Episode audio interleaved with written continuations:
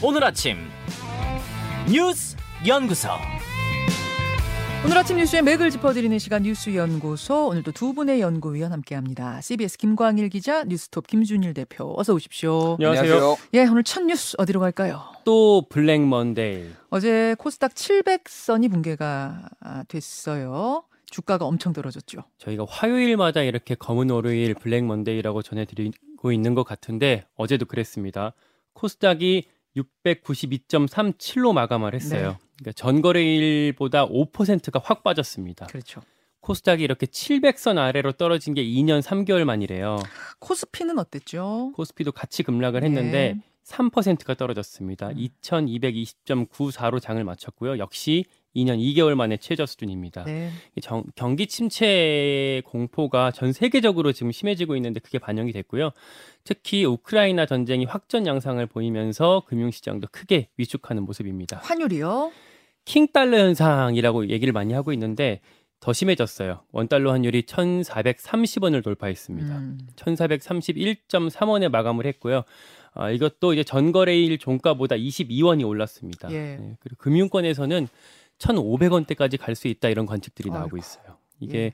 영국 파운드화 가, 그 가치가 폭락한 게 이제 주요 그 원인으로 꼽히고 있는데 감세 정책을 내놨거든요. 50년 만에 최대로 이렇게 내놨는데 이걸 하게 되면 국채를 찍어야 되고 근데 오히려 그 효과보다는 물가만 더 커질 수 있다 이런 관측이 나오면서 음, 파운드화 가치가 37년 만에 최저치로 떨어졌습니다. 음. 결국 이게 상대적으로 달러 가치가 더 올라지 높아지는 그런 상황이 됐습니다. 자, 어제 주식시장이 출렁하면서 또, 어, 뭐, 개미 투자자뿐만 아니라 경제 주체들이 다 출렁했어요. 예.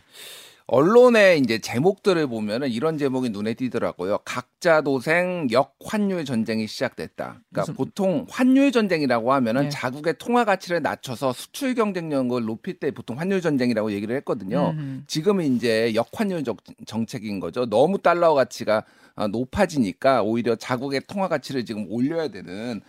그래서 지금 어제 일본 시장이 굉장히 좀 의미 있는 일이 있었는데 외환 시장에 개입을 했습니다. 음. N 달러 환율이니까 N화가 너무 가치가 낮아지니까 N 달러 환율이 145엔이거든요. 네. 그러니까 우리나라 어, 그러니까 일본 100엔하고 한국 1000원 정도 이제 생각하시면 되죠. 이제 1대 10 정도. 그러니까 N달러 환율이 145엔을 넘으니까 1998년 6월 이후 24년 만에 일본이 외환 시장에 개입을 했어요. 아하. 네, 그러니까 달러를 풀었다는 얘기죠. 그렇죠. 그러니까 이게 지금 그래서 과거에 이제 어떤 사례가 있었냐면은 1985년에 플라자 합의라는 게 있었는데 당시에 너무 달러화가 강하니까 일본, 독일 등 선진 5개국이 협조를 해가지고 달러화를 6주 만에 한 10%를 낮춘 절하시키는 걸 공동으로 한 적이 있어요. 그러니까 나라 혼자서 해봤자 뭐 음. 이게 별 효과가 없으니까 예, 예. 같이 공동으로. 그래서 이번에도 그러면 그게 가능할 거냐라고 했는데 이번에 전문가들은 대부분 그게 불가능할 거다. 지금 그래서 각자 도생이라는 말이 나온다라는 음. 거예요. 왜냐하면 그때는 미국도 너무 달러화가 강하니까 같이 미국도 협조를 했거든요. 어, 어. 근데 지 미국은 그럴 생각이 없습니다. 예. 계속 금리를 올릴 거기 때문에 그러니까 지금 골드만삭스의 수석 환율 이코노미스트인 짐 오닐 같은 경우에는 음. 네. 1달러당 150엔. 그러면 이거는 한국으로 따지면 1달러당 1,500원이거든요. 음. 이거 너 뚫리면은 1997년 금융위기 수준의 혼란이 올 거다. 그리고 제일 취약한 게 아시아에서 필리핀 페소와 태국 바트와 그리고 한국 원화를 꼽았습니다. 예. 지금 이런 상황이고 이게 단순히 지금 어떤 워- 그 환율의 문제가 아니에요. 한국은 지금 복합적 위기에 처했다라고 볼 수가 있는데 일단은 고환율 뭐 아까 방금 설명을 드렸는데 여기에 더해 가지고 지금 24년 만에 최악의 인플레이션이거든요. 지금 음. 1998년 이후 가장 높은 5.2%를 기록할 것이다. 인플레이션이 이런 전망이 나오고 있고 이렇게 될 경우에는 이제 물가 압력이 더 환율이 높아지면 더 많이 받는 거죠. 그렇죠. 물가 이제 상승 압력이 그리고 또 하나는 지금 사상 최대 무역 적자를 기록하고 있어요. 보통 한국의 경제가 안 좋아도 무슨 외환위기급 아니면 수백억 달러의 흑자를 받는데 올해 지금 9월까지 무역 적자가 292억 달러가 지금 누적이에요. 그게 왜 그러냐면은 재료도 같이 올라가니까 그런 예, 거죠. 재료도 재료들도. 올라가고 대중국 무역 적자가 지금 사상 처음으로 지금 아, 5개월 이상 지금 지속되고 있어요. 네. 여기에다가 지금 가계 빚이 1,869조 원이거든요. 음. 이게 2005년, 2007년엔 600조 원밖에 안 됐는데 지금 이게 이렇게 되면은 금리를 올리면은 가계 부채가 어마어마하게 부담이 늘어납니다. 음. 거기에다 지금 자산 버블까지 껴 부동산 버블까지 껴 있어서 이게 지금 시한 폭탄이다 이런 얘기들이 지금 계속 나오고 있는데 예. 통화 스와프 같은 경우에는 지금 한국은행에서는 지금 뭐 엉, 어, 얘기를 시작했다. 미국 연준하고. 음. 근데 지금 엊그저 이, 이틀 전에 추경호 부총리 같은 경우에는 양국이 지금 외환 시장 안정을 위해서 이미 뭐 어, 유동성 공급 장치와 어, 어, 관련해서 확, 확인했다라고까지 얘기를 했거든요. 일단 추경호 부총리랑 이창용 하는 총재랑도 약간 말이 좀 달라요. 그래서 하는 지금 통화 스와프를 할 수 있을 것인가 하면은 여러 나라가 같이 해야 되는데 아직은 그럴 시기가 아니라고 지금 얘기를 하고 있는데 그럼 언제 할 것인가? 1,500원이 돌파하면 할 것인가? 뭐 이런 논란들이 지금 계속 나오고 있습니다. 그래요. 아, 뭐 긴 설명해 주셨는데 하여튼 뭐 녹록치 않은 상황인 것만은 분명해요. 답답한 게 당국에서도 계속 뭐 비상 회의 한다라고 해 놓고 회의를 또 어, 일정을 잡았는데 그리고 끝나서 나, 끝나고 나서는 나오는 워딩을 보면 괜찮다. 뭐 음. 지금 문제 없다 이런 수준의 워딩이 나와서 뭐 어떻게 대처하고 있는 건지 바라보는 입장에서는 답답하고 좀 불안하기만 합니다. 그래요. 두 번째 뉴스로 갑니다. 허위 보도가 동맹을 훼손했다. 어제 방송 우리 뉴스쇼 끝난 이후에 윤석열 대통령이 출근길 약식 기자 회견 했고 네. 거기에서 어떤 발언을 할까 다들 궁금해했는데 결국 아, 사과가 아니고 이 동맹 훼손에 대한 진상 규명을 요청했어요. 일단 나와서 제일 먼저 질문이 있기 전에 순방외교 성과에 대해서 한참을 읊, 읊었어요. 그리고 나서 기자들이 비속어 논란 있었는데라고 이제 물어보니까 거기에 대해서 뭐 논란이라기보다는 이렇게 말, 말하겠다라고 얘기를 하면서 말문을 열었습니다. 요 내용은 직접 한번 들어보시는 게 네. 좋겠어요. 사실과 다른 보도로서 이 동맹을 훼손한다는 것은 국민을 굉장히 위험에 빠뜨리는 일이다. 그 부분을 먼저 얘기하고 싶고요. 그와 관련한 나머지 얘기들은 먼저 이 부분에 대한 어, 진상이라든가 이런 것들이 더 확실하게 밝혀져야 된다고 저는 생각합니다. 들으신 대로 뭐 진상 규명까지 언급을 했고 음. 뭐 사과나 유감 표명 이런 건 없었습니다. 직접 언론에 화살을 돌렸습니다. 그럼 이제 허위 보도가 동맹을 훼손했다는 이야기를 해석해 보자면 날리면인데 바이든이라고 자막 따라 보도를 한 게 허위 보도다 이거고 가짜다 이 말이죠. 그렇게 하는 바람에 한미 동맹이 훼손됐다 이런 얘기가 되는 거예요. 그건 언론의 탓이다 이렇게 우리가 해석을 할 수가 있겠고 이 도어 스태핑 이후에 여당은 일사불란하게 움직였습니다. 네. 어제 했듯이 마찬가지로 MBC 때리기로 이제 논점을 좀 흐리는 전략을 계속 이어갔고요. 어, 고발하겠다라고 이제 으름장을 놨습니다. 국회 과방위 소속 의원들이 이제 기자회견을 했는데 MBC 박성재 사장 사퇴 요구하고 뭐 사장 보도본부장 해당 기자 등 관련자들을 허위 사실 적시에 의한 명예훼손으로 고발하겠다라고 했고요. 뭐 방통위 언중위에 고- 그 제소하겠다라고 했고 또 MBC에 오늘 항의 방문하겠다라고 얘기를 했습니다. 예. 더해서 김행 비대위원 같은 경우에는 동영상 그 처음에 이제 반디캠이라고 해갖고 이제 클립된 영상이겠죠. 거기 가처분 신청까지 내가 당에 요청했다라고 언급을 했고요. 국민의힘 소속의 이종배 서울시 의원 같은 경우는 이제 뭐 개인 차원이었겠지만 아예 고발을 했어요. 고발장을 냈습니다. 경찰에다가 명예훼손이랑 업무방해로 냈고요.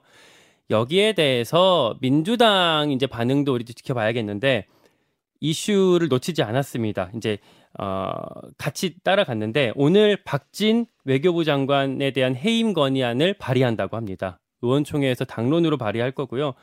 공교롭게도 오늘부터 사흘 동안 이제 본회의가 잡혀 있거든요, 이미. 네네. 그 여야 원내 지도부가 이미 합의된 상태로 잡혀 있는데 음. 그래서 어, 모레 해임 건의안이 민주당이 이제 만약에 하기로만 하면 실제로 가결될 수 있습니다. 단독 처리 가능하잖아요, 지금. 해임 건의안은. 네, 과반이면 되거든요. 네. 그래서 열, 열 수가 있고 이렇게 해임 건의안을 내게 되면 물론 이제 이거는 윤석열 대통령이 거부하면 이제 끝이지만 네. 어, 해임 건의안을 내는 것 자체도 20년 만에 처음이라고 합니다. 아, 건의안이 통과되는 것도. 예. 아까 그 김행 비대위원이 동영상에다 가처분 신청을 언급했다고 그랬는데 그러니까 그 동영상이 그 짧은 동영상이에요? 아니면 지금 저 전체 뭐 풀영상도 있고 여러 가지가 돌고 있는데 다 일제히 아, 이거 송출하지 말아라 이런 가처분이에요? 그 짧은 동영상으로 이해하고 있는데 뭐 구체적으로 어제 그 발표가 되진 않았습니다. 어, 잠시 후에 김행 비대위원 연결하거든요. 제가 그 부분을 좀 정확하게 질문을 해보도록 하고 예. 김준일 대표 예. 어제 하루 종일도 논란이 뜨거웠습니다. 어디 주목하셨어요? 아, 저는 뭔가 사과까지는 아니더라도 이 부분에 있어서 유감 표명 정도는 나오지 않을까 기대를 했는데 그러니까 비속어 사용한 부분에 예, 대해서 예. 음. 그런데 이제 이것에 대해서 언론에 좀 화살을 돌렸습니다. 그래서 어제 이제 이 사안을 놓고 윤석열 대통령의 태도를 놓고 많은 언론 들이 정면 돌파 뭐 이렇게 제목을 달았는데 음. 이제 이거는 정면 돌파가 아니라 자기 발언에 대해서 좀 얘기 어떤 발언이 있었고 그리고 그 부분에 있어서 한국 야당이나 뭐 미국 국회에 뭐 사과를 하든지 이런 게 이제 정면 돌파라고 하는 거지 이거는 이제 책임 전가다.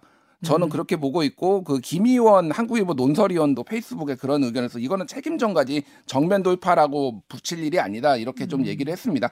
중요한 건 그런 거예요. 어저께 이제 이게 논란이 되니까 음. 타임라인들이 거의 복구가 됐어요. 무슨 일이 있었는지. 그래서 예. 그거를 제가 좀 압축해서 설명을 드리면은 예.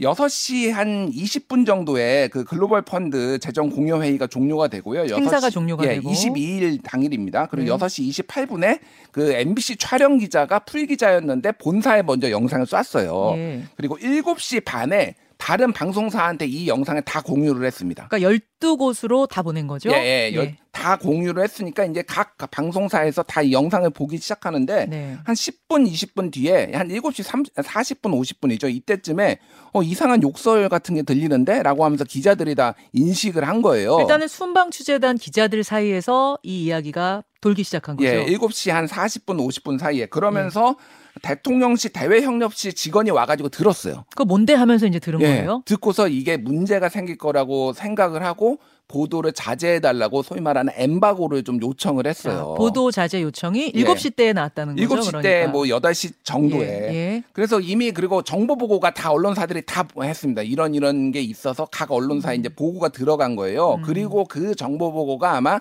추정컨대 뭐 찌라시 같은 형태로 이제 많이 받은 글 시- 형태로 예, 받은 돌기 글 시작했군요. 그래서 카카오톡으로 막 예, 이제 예. 돌기 시작한 거죠.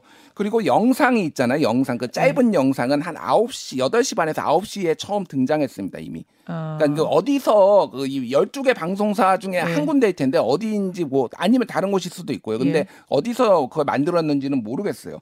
그리고 9시 33분에 박홍근 원내대표가 어, 이런 욕설 영상이 있었다고 원내에서 발언을 하고요. 그런데 9시 39분에 이거는 엠바고를 받을 수 없다. 라고 해서 해제가 돼버려요. 음. 그 다음에 10시 7분에 MBC 유튜브가 올라오는 겁니다. 그래서 중요한 거는 이거예요. 대외협력실 직원도 이 발언이 부적절하고 욕설에 가까운 게 있다라는 거 알고 요청을 했는데 갑자기 대통령실에서는 이게 바이든이다 아니다 난리면이다. 그러면 쪽 그렇게 요청할 이유가 없잖아요. 이거가 이제 배치가 된다라는 거죠. 자, 지금 이제 타임라인은 그동안은 다- 되게 여러 가지 이야기들이 막 혼선이 있었죠. 그런데 음. 이제 어제 요 부분이 문제가 되면서 각 방송사 기자들이 다 이제 뭐 언론사 기자들이 다 같이 모여서 이것에 대한 타임라인 복구를 한 거예요. 지금 말씀해 주신 게 거의 다 일치합니다. 네. 혼선이 빚어졌던 것들이 이렇게 정리가 됐고 김광일 기자. 예, 유감 아. 표명이 있었으면 좋았겠다 말씀을 주셨는데 사실 왜 없겠, 없었겠어요 그런 논의들이 어, 음. 대통령실에서도 이제 어제 도어 스태핑 하기 전에 그 전날 밤 이후부터 밤새 어떤 논의가 있었고 경론이 벌어졌었다고 합니다. 네. 그런데도 이제 아, 결과는 이렇게 나온 것 같고 국민의힘에서도 사실 어, 겉으로 보이기에는 아주 그 강한 워딩들이 나오고 있지만 사실 그 내부에서 좀 자제를 촉구하는 얘기들도 있어요. 음. 의원들 들어가 있는 텔레그램 방에서도 조금 뭐랄까 좀 대응을 자제하는 게 낫지 않겠냐 이런 얘기가 나오기도 했고 어. 또 주호영 원내대표도 비공개 그 지도부 회의에서 예. 좀톤 조절을 좀 합시다라고 얘기를 하기도 했다고 아, 합니다. 그래요? 예. 그런데도 어쨌든 결과적으로 이렇게 나오고 있는 것 같은데 이후에 좀 국민의힘이 어떻게 좀 어, 가닥을 좀 잡을지도 지켜봐야 될 것 같습니다. 잠시 후에 김행 비대위원 직접 연결해서 지금 국민의힘에서 이제 문제 삼고 있는 부분들 하나하나 좀 짚고 또 질문도 해보고 하겠습니다. 짧게 하나 더 볼까요? 대전 아울렛 참사. 어제 대전 유성구에 있는 현대 아울렛에서 화재가 났는데 큰 화재였습니다. 일곱 명이나 숨졌어요. 네, 7명 사망, 1명 중상 이렇게 사상 사상자가 총 8명이 나왔어요. 이게 어제 아침 7시 45분쯤에 대전 용산동 현대 아울렛 1 지하 1층 하역장 부근에서 불이 났고 바로 이 주변으로 급속히 번졌다고 하고요. 음. 사상자 대부분이 이제 하도급 용역 혀- 그 회사 직원이었습니다. 이제 물류 작업을 하고 있었는데 뭐 시설 관리하고 상품 입고하고 그러다가 이 사고를 당했다고 합니다. 하역장에 이제 쌓여 있던 종이 상자 등이 타면서 연기가 팍 뿜어져 나왔고 네. 그 연기랑 유독가스로 인명 피해가 커졌다고 소방 당국이 보고 있습니다. 예, 예. 참 안타까운 사고 여기까지 보겠습니다. 두 분 수고하셨습니다. 고맙습니다. 감사합니다.